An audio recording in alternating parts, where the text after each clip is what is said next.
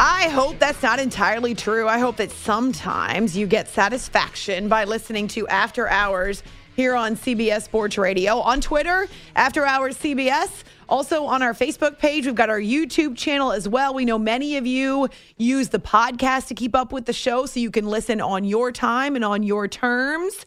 Uh, and I love that I hear from so many of you throughout the day as well. I can tell you're catching up on the podcast when you react on social. Our phone number 855-212-4227, toll free 855-212-4CBS. We're going to talk a little bit about the teams that are still left waiting and hoping and wondering about their quarterback future. But we know there are a couple of teams that have made decisions, one of them being the New Orleans Saints because they got their man in Derek Carr. Carr, play action again, looking downfield, lofts it near corner. Adams wide open at the five. He walks in, and the Raiders walk off with a win.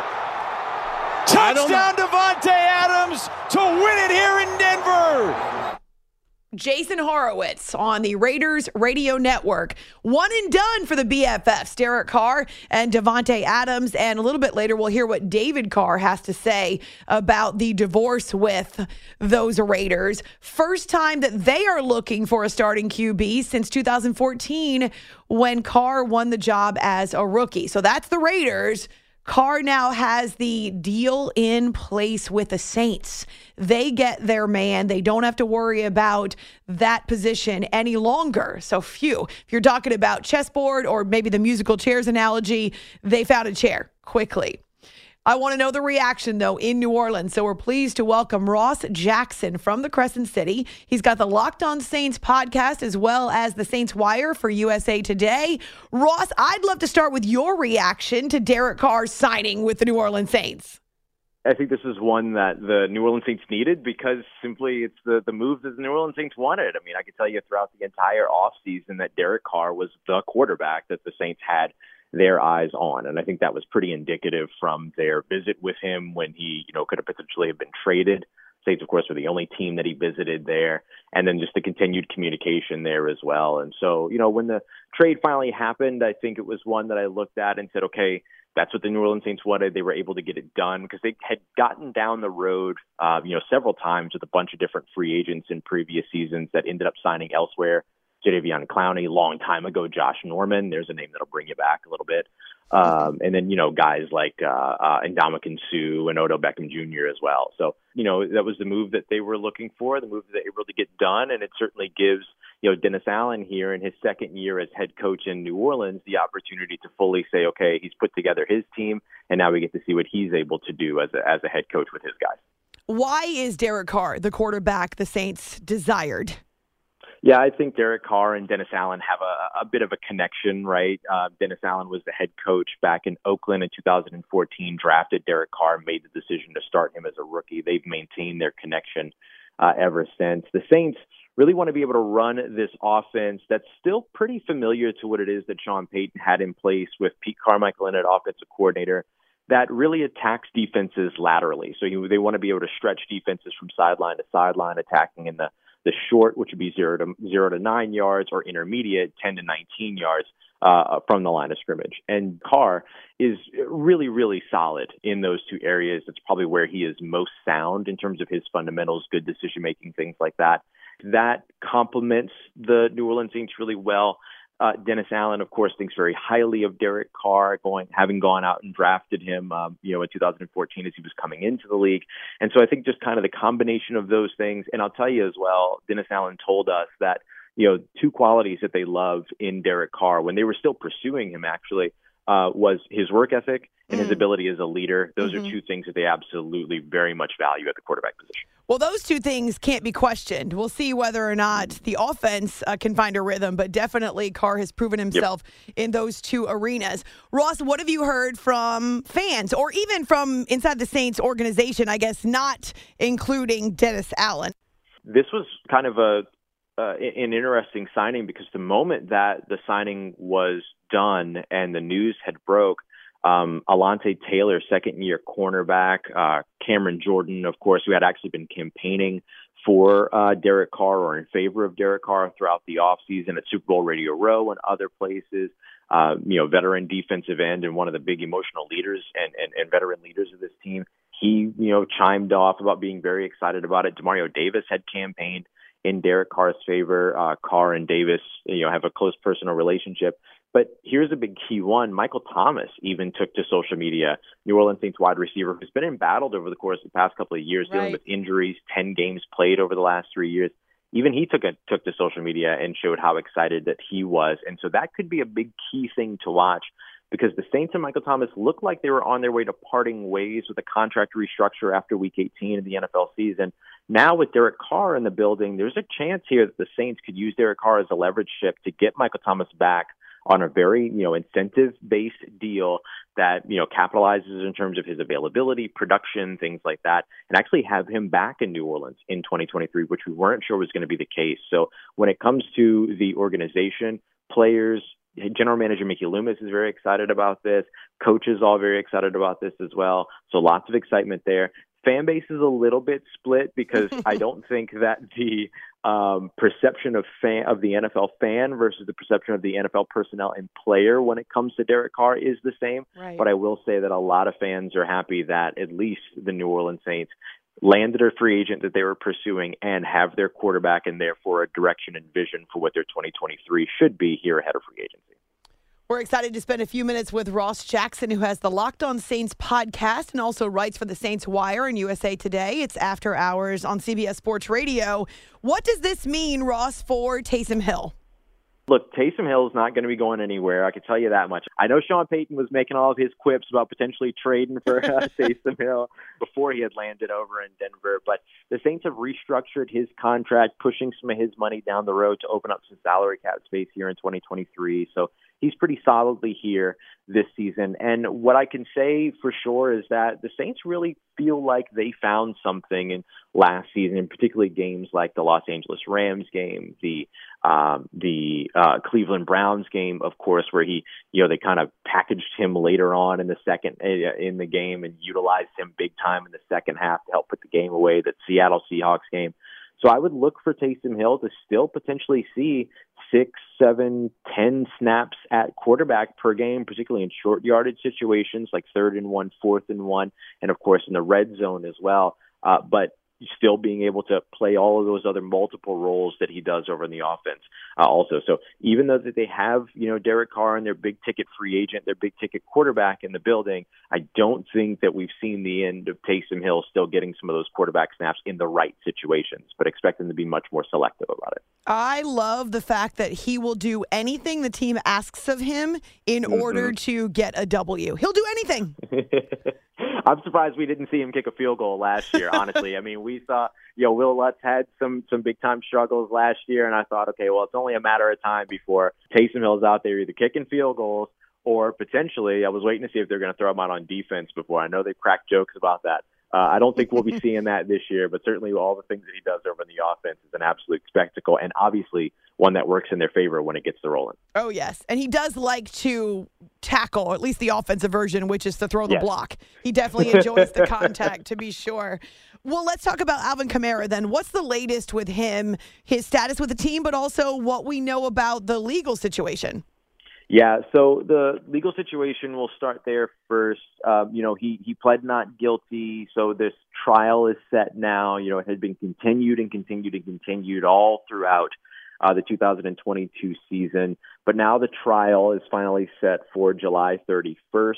Whenever the legal process wraps up, the NFL will do its independent investigation and then eventually hand down its discipline. So whether this thing gets settled out of court, whether there's a guilty verdict, whether there's whatever kind of verdict that's reached in this trial, the NFL would look at this separately.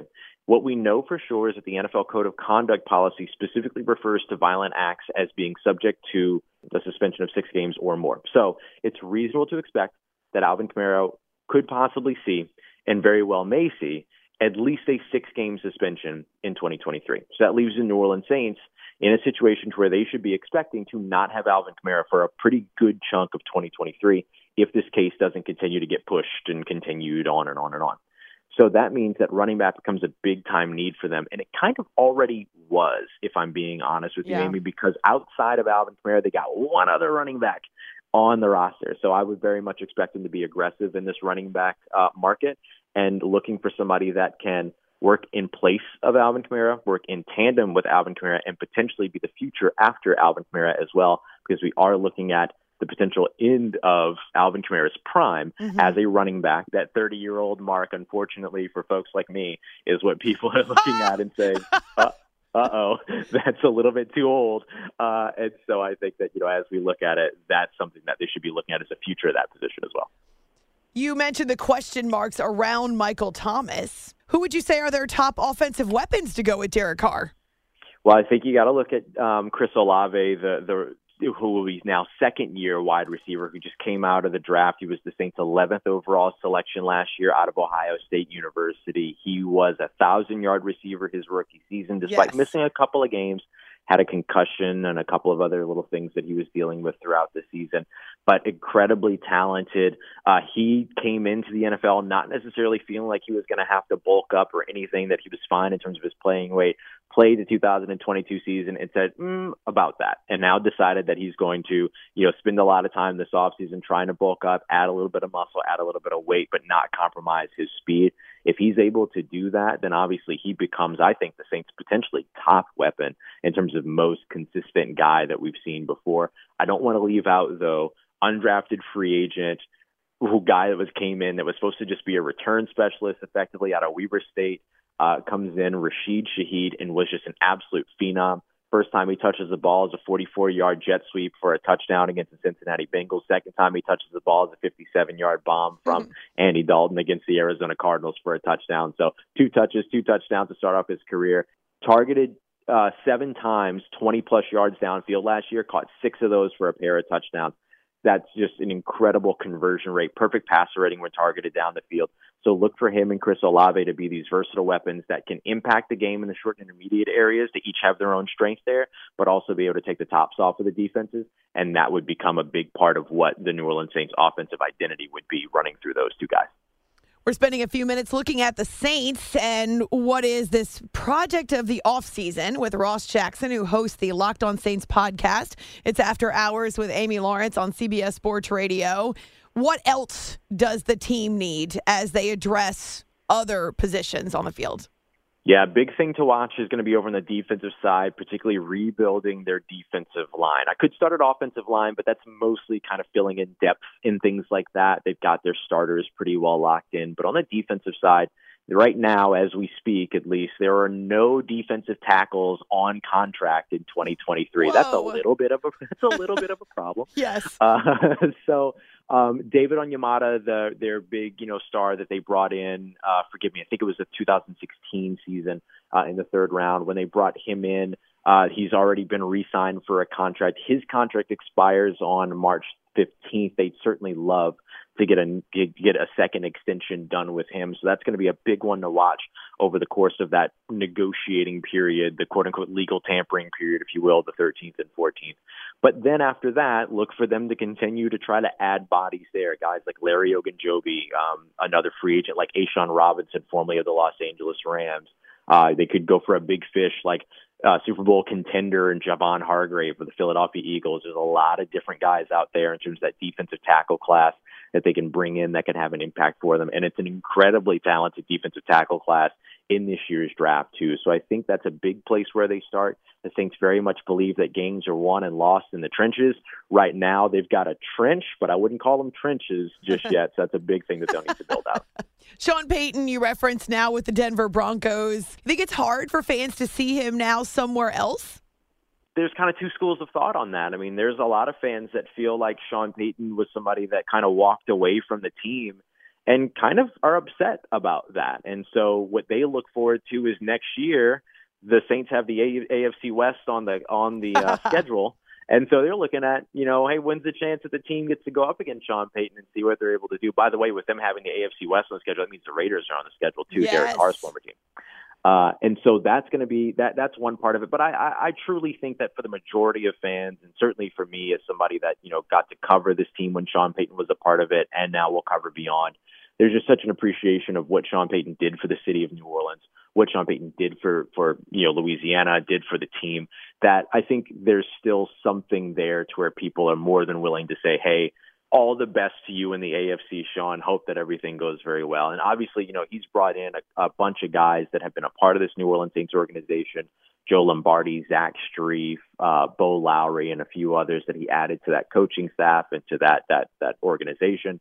Um, and there's a ton of respect, obviously, still between the organization and Sean Payton and there's a ton of respect between Sean Payton and the organization in the city of New Orleans. So I do think that there is something that to where people, when they see him and his visor, but it's orange and blue and it's not black and gold, that there's going to be a little bit of a tug at the heartstrings there for sure. Mm.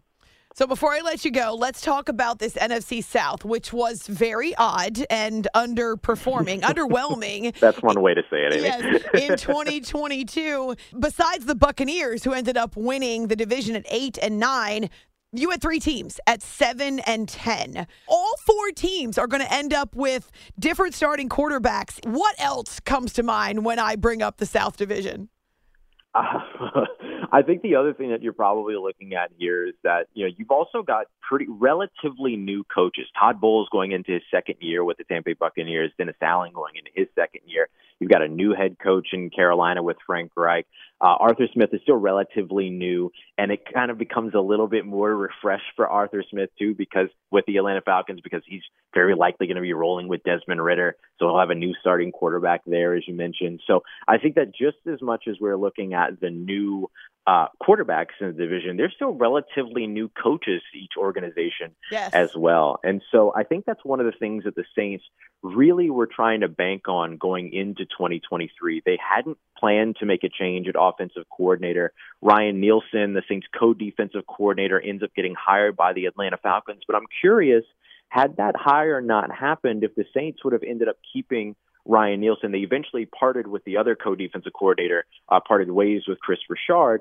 But I'm curious if they would have kept Ryan Nielsen there because that would have made the Saints the only team in the division to not have to make a change at two of their three big positions head coach, offensive coordinator, defensive coordinator. Now, that's still true for them because they didn't have to make a change at offensive coordinator, but the Carolina Panthers had a change at head coach and on defense. The uh, Atlanta Falcons had a change uh, on at their defensive coordinator spot, and then you saw the changes that took place as well at the offensive coordinator uh, in Tampa Bay with Byron Leftwich being moved on from. And so the Saints were kind of trying to see if maybe they could be the one team in the division to keep their big three, their triumvirate together. Didn't work out. So there's just these big coaching changes and big quarterback changes all over the division here that maybe don't make it as clear cut as I think people are already looking at it, which is that the Saints should be the favorite in the NFC South. I kind of pump the brakes on that just a little bit and say, okay, they have the best quarterback in the NFC South, but they have a lot of work here still left to do because they're still effectively set back in the same way that the rest of these teams are across the division mm. with a generally new coaching staff. So, in other words, it's a crapshoot in 23 as well. it should be a ton of fun to watch. That's never a dull moment for sure. So, find Ross on Twitter at Ross Jackson N O L A. He's got the Locked On Saints podcast. Also writes the Saints Wire for USA Today. We're glad to have you on the show for the first time. I hope it's not the last time, Ross. Thank you so much for a couple of minutes. Hey, absolute pleasure. Thank you so much for having me on. Look forward to being back as well. Y'all take care, stay safe, and uh, have a good one. I'm pretty sure it's been a couple years since we've talked specifically about the New Orleans Saints with a guest. So, Ross, awesome. Love the voice too. Good to connect with Ross in New Orleans. And there is some potential there, though, still a lot of work yet to be done. And I love his assessment of the NFC South because so often it revolves around quarterback and other player positions and he looks to the changes at head coach as well as coordinator. So good insight and intel there. Also about Alvin Kamara, as well as why Derek Carr is the man the Saints wanted from the very beginning. On Twitter, A Law Radio, also on our Facebook page, After Hours with Amy Lawrence. How do you like this marriage with Derek Carr, Dennis Allen, and the Saints? And what do we have left, even as we see the Giants? Introduce, reintroduce, but reintroduce Dennis, uh, reintroduce Daniel Jones as their franchise QB with this big four-year deal with forty million dollars annually. There are a lot of middling quarterbacks that are kicking around, maxing, relaxing, kind of waiting for offers, but the Aaron Rodgers piece still has to drop. We don't know what happens with him. Uh, and then we'll see what this chessboard looks like. Honestly, there are more teams who are looking for QBs than there are top flight QBs available, which poses a problem. But I'm always fascinated by how they shuffle the deck in the off seasons. It's After Hours with Amy Lawrence on CBS Sports Radio. You are listening to the After Hours Podcast.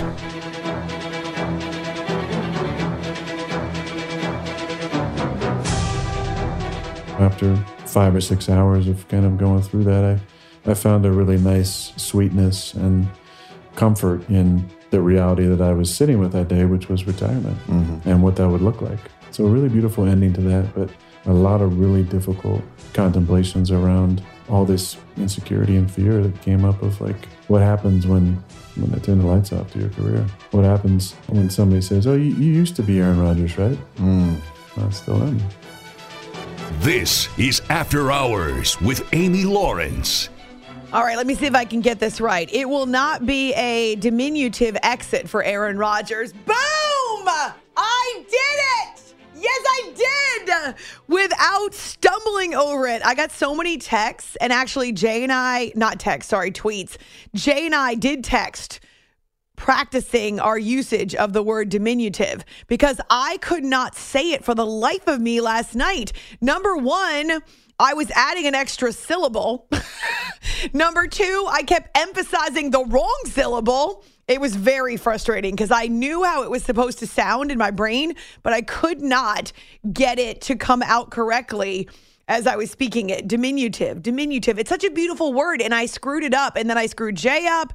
Uh, I'm not even sure Jay had ever heard the word before last night. Uh, and then I had some of you who were talking to me about how you couldn't say it either after listening to me stumble over it. Uh, so, yeah, phew. That terrible chapter of my battle with the English language is now behind us.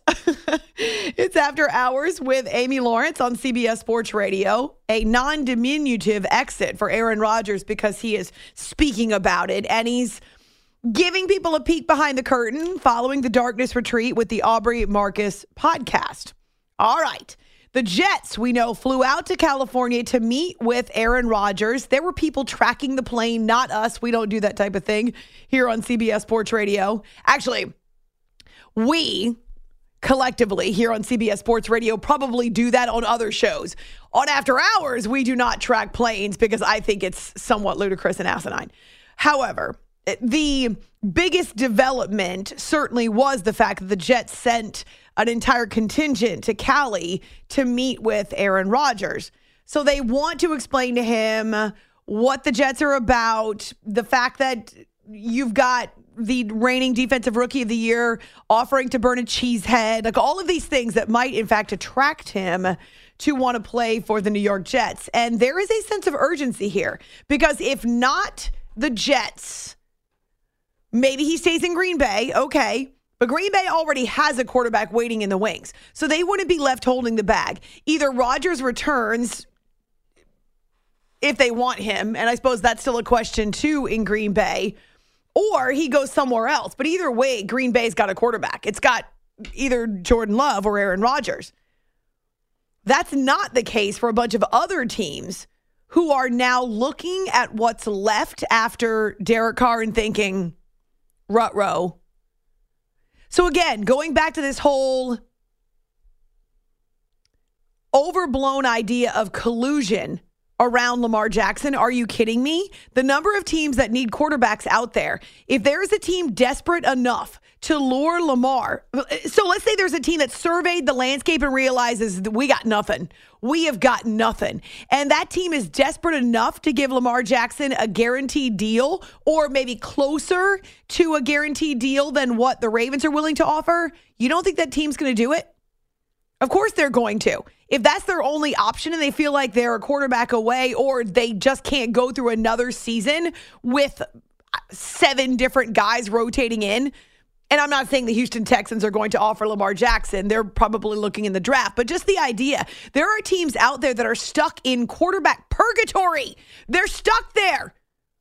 The Washington Commanders, I I know that they like Sam Howell, but but they need some other options.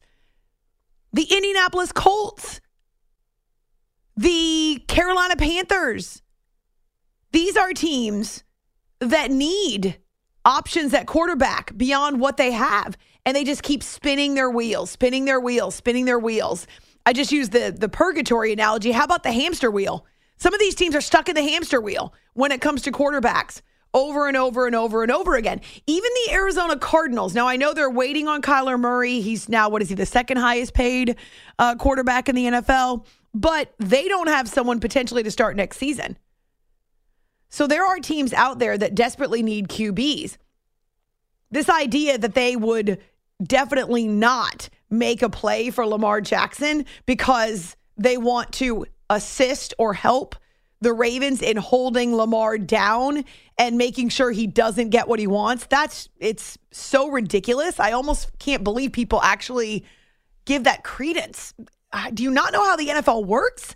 These are powerful owners who make billions of dollars and want to win. For the most part, they want to win. They're not going to let some other team tell them how to handle their business. That doesn't happen in in this atmosphere in this type of of uh, situation with the NFL where you can make one move or a series of moves one off season and then you end up as a contender. the NFC Beast being a great example of that.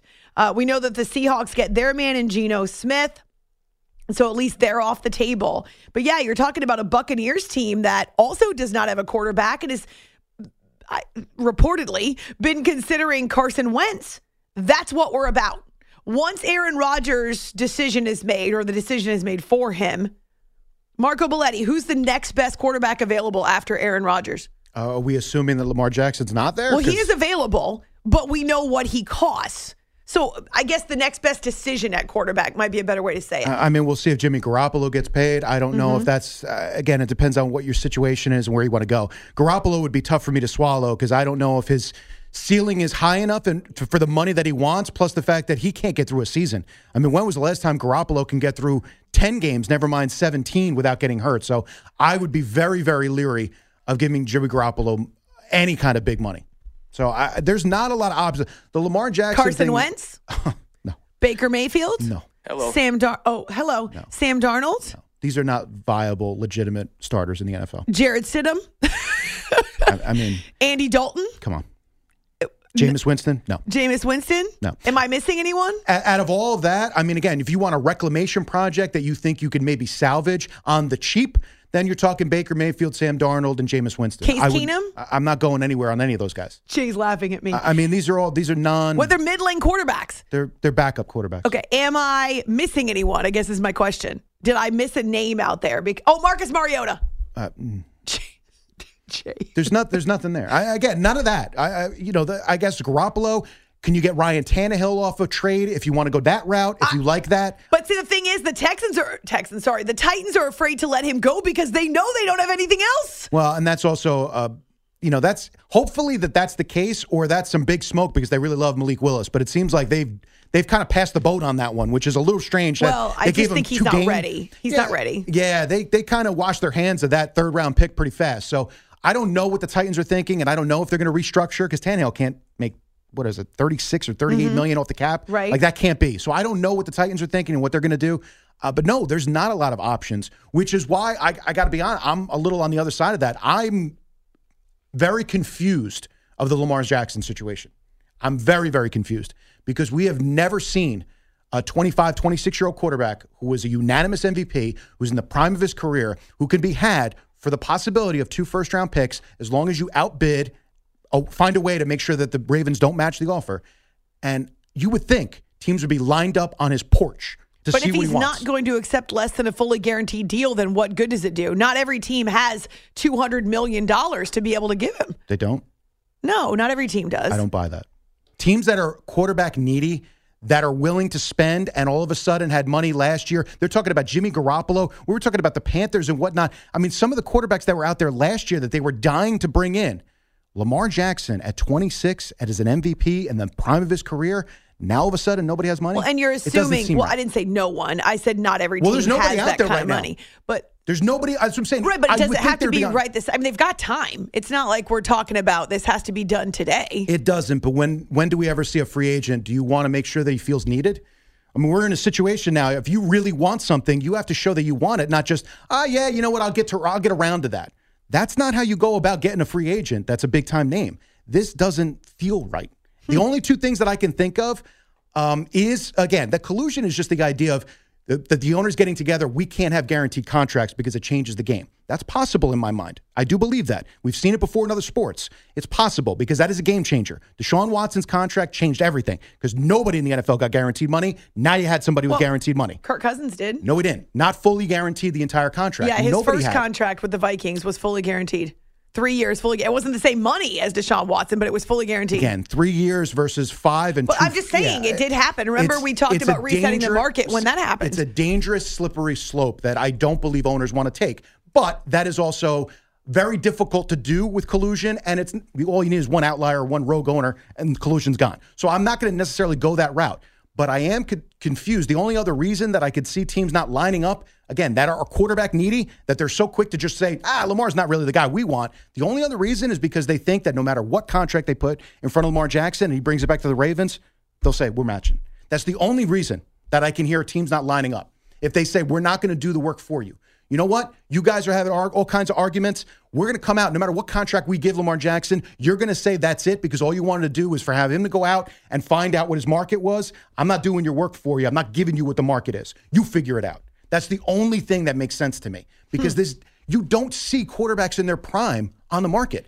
Not real franchise quarterbacks. Well, I mean, never it's been, happens. What a little over 24 hours, maybe 36 hours. So you don't know what's happening behind the scenes. But I, I would say that I think in the case of uh, the Ravens and Lamar, this is smart business. I mean, the Ravens want him to go out and, and test the market too, so they know what's happening. Right, but like and I said with- just don't think you can ever say it's collusion among every single owner because not every single owner is part of this. Not every single owner needs a quarterback. So no, how no, no. can you? Well, it's not that. It's the it's the concern of the guaranteed contract. It's not about Lamar. It's not about his con. It's not about. The, it's not. It's about guaranteed money.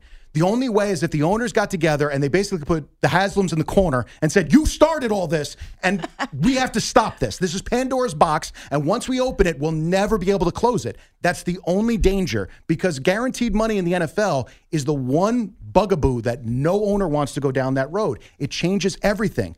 All the NFL is about, and as much as we don't want to say this because it's like the dark side of it, they want to be able to get out from under these contracts. Of course. Every contract has it. It's the only sport that does it, and the NFL doesn't want to lose it. Uh, Of course not. And the and the players had an opportunity to change something around this with Right. the new CBA, and they chose to bargain other things. Right. But I, I, that's one of the reasons why the NFL is so competitive is because you've got this movement and because the owners have some flexibility when Mm-hmm. Right. it comes to this. But it doesn't necessarily mean collusion. This is just the way they've done business for years. Well, and again, if now quarterbacks start getting well, once you get one or two or three, all of a sudden, then it's going to be a you know that's a that's that's how the market goes. Once the top quarterbacks get guaranteed money, everybody's going to ask for guaranteed money, and there's not going to be no room for wiggle room. Didn't There's didn't uh, Derek Carr get 100 million guaranteed? he didn't get the full guarantee of the But contract. no, no, I'm that's saying my point. like Daniel Jones right. didn't either. More and more, we're seeing the uh, like the majority or a bigger bulk of the contract become Right. guaranteed. Kyler Murray And so got it like is 190 happening. in Yeah, guarantee, it is but happening. not the full. Right. Lamar I get what you're Jackson seems to want the full, which the He only person that got the full was the Deshaun Watson, that 250 or whatever it was, 24, I forget the exact number. 230. 230. There you go. That's the bar that the NFL is afraid to cross because once you get into that, there are no more mistakes anymore. You cannot have I- like the see- Daniel Jones contract is two years and out. I don't know that it's afraid. More like they. It's just not smart business. I don't think it's smart business But to give a change- contract like Deshaun Watson got from the Browns. But that's the point. That would change the entire business because everyone would look for it, and then you would have stalemates on contracts. Once you set the market, it's hard to go backwards. Right, my point is, I just don't. It doesn't have to be collusion to be bad business. It does not. No.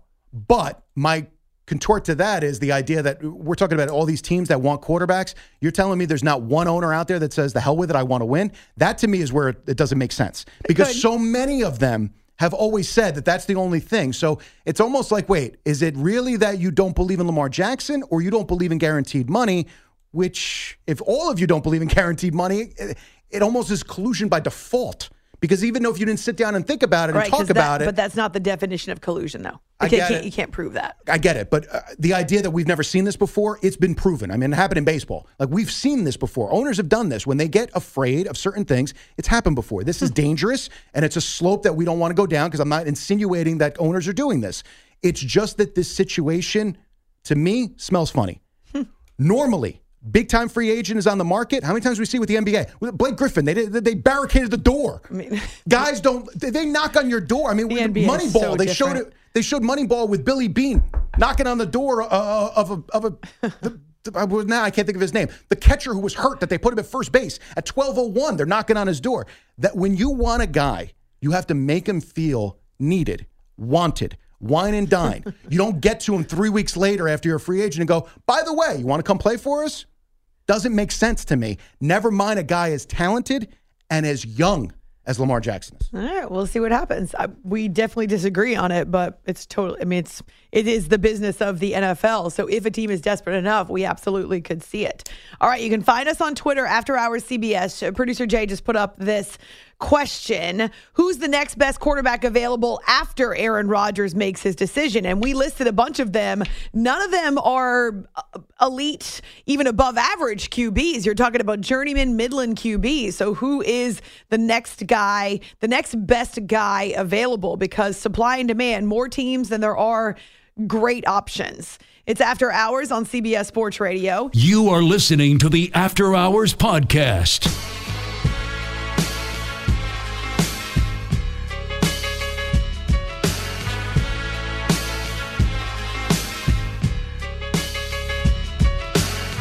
Pitch the tight end left. Gage will come to that side. Now you're going to get man coverage. Ridley and Zaccheaus to the right. Play clock at six. Ball on the near hash is snapped to Ryan in the gun. Blitz coming, thrown, caught. Ridley, touchdown Atlanta.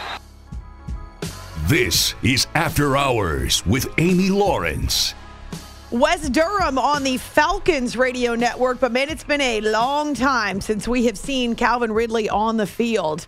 He quickly turned into their top receiver, even as Julio Jones was spending some time hurt and then exiting Atlanta. And Calvin Ridley, when he was drafted, was an immediate impact uh, toward the end of the Matt Ryan era with the Falcons. It's after hours with Amy Lawrence on CBS Sports Radio. Now he is with the Jacksonville Jaguars and will soon be paired with Trevor Lawrence and has officially been reinstated by the NFL after a year suspension. A year. He was hurt when he gambled on football. And in a piece that was posted Wednesday to the Players Tribune, he admits he was not in a good place. He had left the team to focus on his mental health, to try to get healthy, and he downloaded a gambling app, deposited $1,500, and bet on both the NBA and the NFL, including the Falcons. This is Calvin's own words. I just effed up, period. In a dark moment, I made a stupid mistake. I wasn't trying to cheat the game.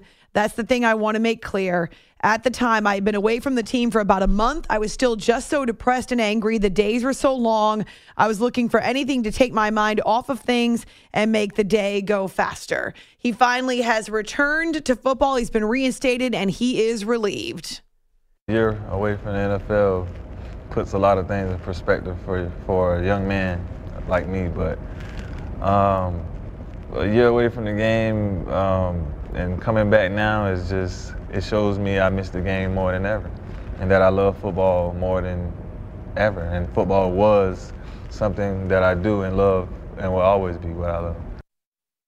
Speaking to Jags Twitter and Barry Brooks, Ridley, in his own words, yeah, he desperately missed football in that year away. having to watch it at home and knowing I really can't, there's nothing I can do to get back into the game until I get approval, you know? So that, you know, being the game being taken away from me, and I was just like, man, I can't even, I, I can't sit home all day. You know, I need a job. I mean, what I do is I always worked every day. Football was my job for most of my life. So that was the hardest part, just not being able to run and you know, be a part of a team and you know feel important at that moment. So it was hard. He had lost his joy for football, he said. He was playing through pain, a foot injury for 2020. He started taking pain killing injections. Then he found out he had a broken bone right before the 21 season began. It spiraled from there with a lot of anxiety. As he mentions, the depression, the gambling app, now finally being reinstated. It's going to be amazing uh, for my mom, for my family, for me. It's just going to be a weight off my shoulders because I waited so long to get back to this point and just, you know, be excited to run through that tunnel and, you know, show every, every Jacksonville Jaguar fan who I am. He also says he believes he can catch 1,400 yards with Trevor Lawrence next year as a member of the Jaguars. Remember, they won the AFC South and they're now adding a talent like his under Doug Pederson. One more quote from the Players Tribune piece uh, that Ridley wrote that was released on Wednesday. He said the day he was called in front of NFL investigators to be questioned about those bets that he placed in November 2021 was probably the worst day of his life. He says, when people ask him, What were you thinking? His answer is, I wasn't. It's after hours with Amy Lawrence on CBS Sports Radio.